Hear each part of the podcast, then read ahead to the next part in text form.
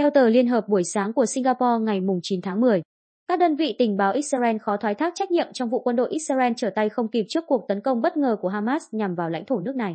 Hiện có phân tích nhấn mạnh rằng đây có lẽ là sai lầm lớn nhất của lực lượng tình báo Israel kể từ khi bùng nổ chiến tranh Yom Kippur năm 1973, mà nguyên nhân có thể bao gồm việc nới lỏng cảnh giới vào ngày nghỉ và đấu đá nội bộ dẫn đến sự phân tâm.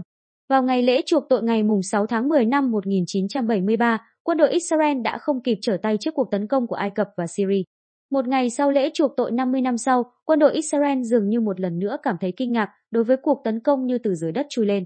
Cựu Chủ tịch Hội đồng An ninh Quốc gia Israel, Do Zalan nói, điều này xem ra rất giống với tình huống trước đây. Israel cảm thấy kinh ngạc đối với cuộc tấn công đồng bộ lần này. Trả lời phỏng vấn đài truyền hình Pháp, đại sứ Israel tại Pháp Jaffa El-Moza thừa nhận cuộc tấn công của Hamas khiến quân đội Israel trở tay không kịp. Ông nói, chúng tôi không chuẩn bị đầy đủ, thậm chí có thể nói dường như không có sự chuẩn bị.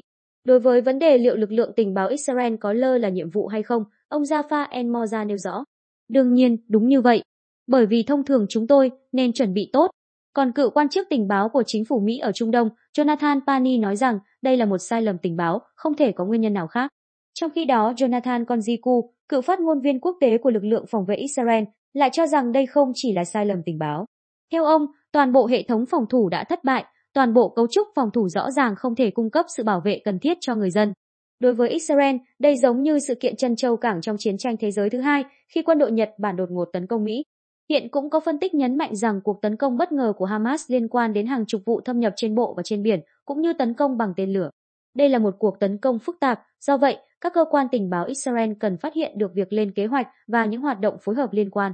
Cựu đại sứ Mỹ tại Israel, Martin Inzi nói rằng điều khiến tôi cảm thấy kinh ngạc là bằng cách nào mà họ có thể làm được điều này, nhưng cả Israel và Mỹ đều không hay biết. Một nhân viên đang làm việc ở Quốc hội Mỹ không muốn tiết lộ danh tính cho rằng các cơ quan tình báo của Israel và Mỹ đáng lẽ phải phát hiện ra một cuộc tấn công có quy mô lớn như vậy. Phát biểu tại buổi họp báo, người phát ngôn lực lượng phòng vệ Israel, Richard cho rằng hiện nay vẫn còn quá sớm để nhận định sai lầm nằm ở đâu. Ông nói, chúng tôi đang chiến đấu. Tôi tin chắc sẽ có nhiều cuộc thảo luận về tình báo trong thời gian tới. Sai lầm tình báo thường có thể phân loại thành sai lầm về thu thập thông tin, sai lầm về phân tích và các nhà hoạch định chính sách không nghe cảnh báo của các cơ quan tình báo. Có phân tích cho rằng cuộc tấn công diễn ra vào thời điểm Israel đang trong kỳ nghỉ. Ngoài ra, mọi người cũng đặt câu hỏi liệu có phải quân đội và lực lượng tình báo Israel bị phân tâm do đấu đá nội bộ trong nước hay không. Mấy tháng gần đây, người Israel luôn phản đối động thái tước bỏ quyền lực của cơ quan tư pháp của Thủ tướng Benjamin Netanyahu. Israel cũng đang cùng Mỹ và Saudi Arabia tiến hành đàm phán một thỏa thuận ba bên phức tạp. Cựu nhà đàm phán về Trung Đông trong chính quyền Mỹ, Azong Javi Mile nói, vấn đề thật sự ở đây có thể là người Israel cơ bản không tin Hamas sẽ mạo hiểm thâm nhập xuyên biên giới.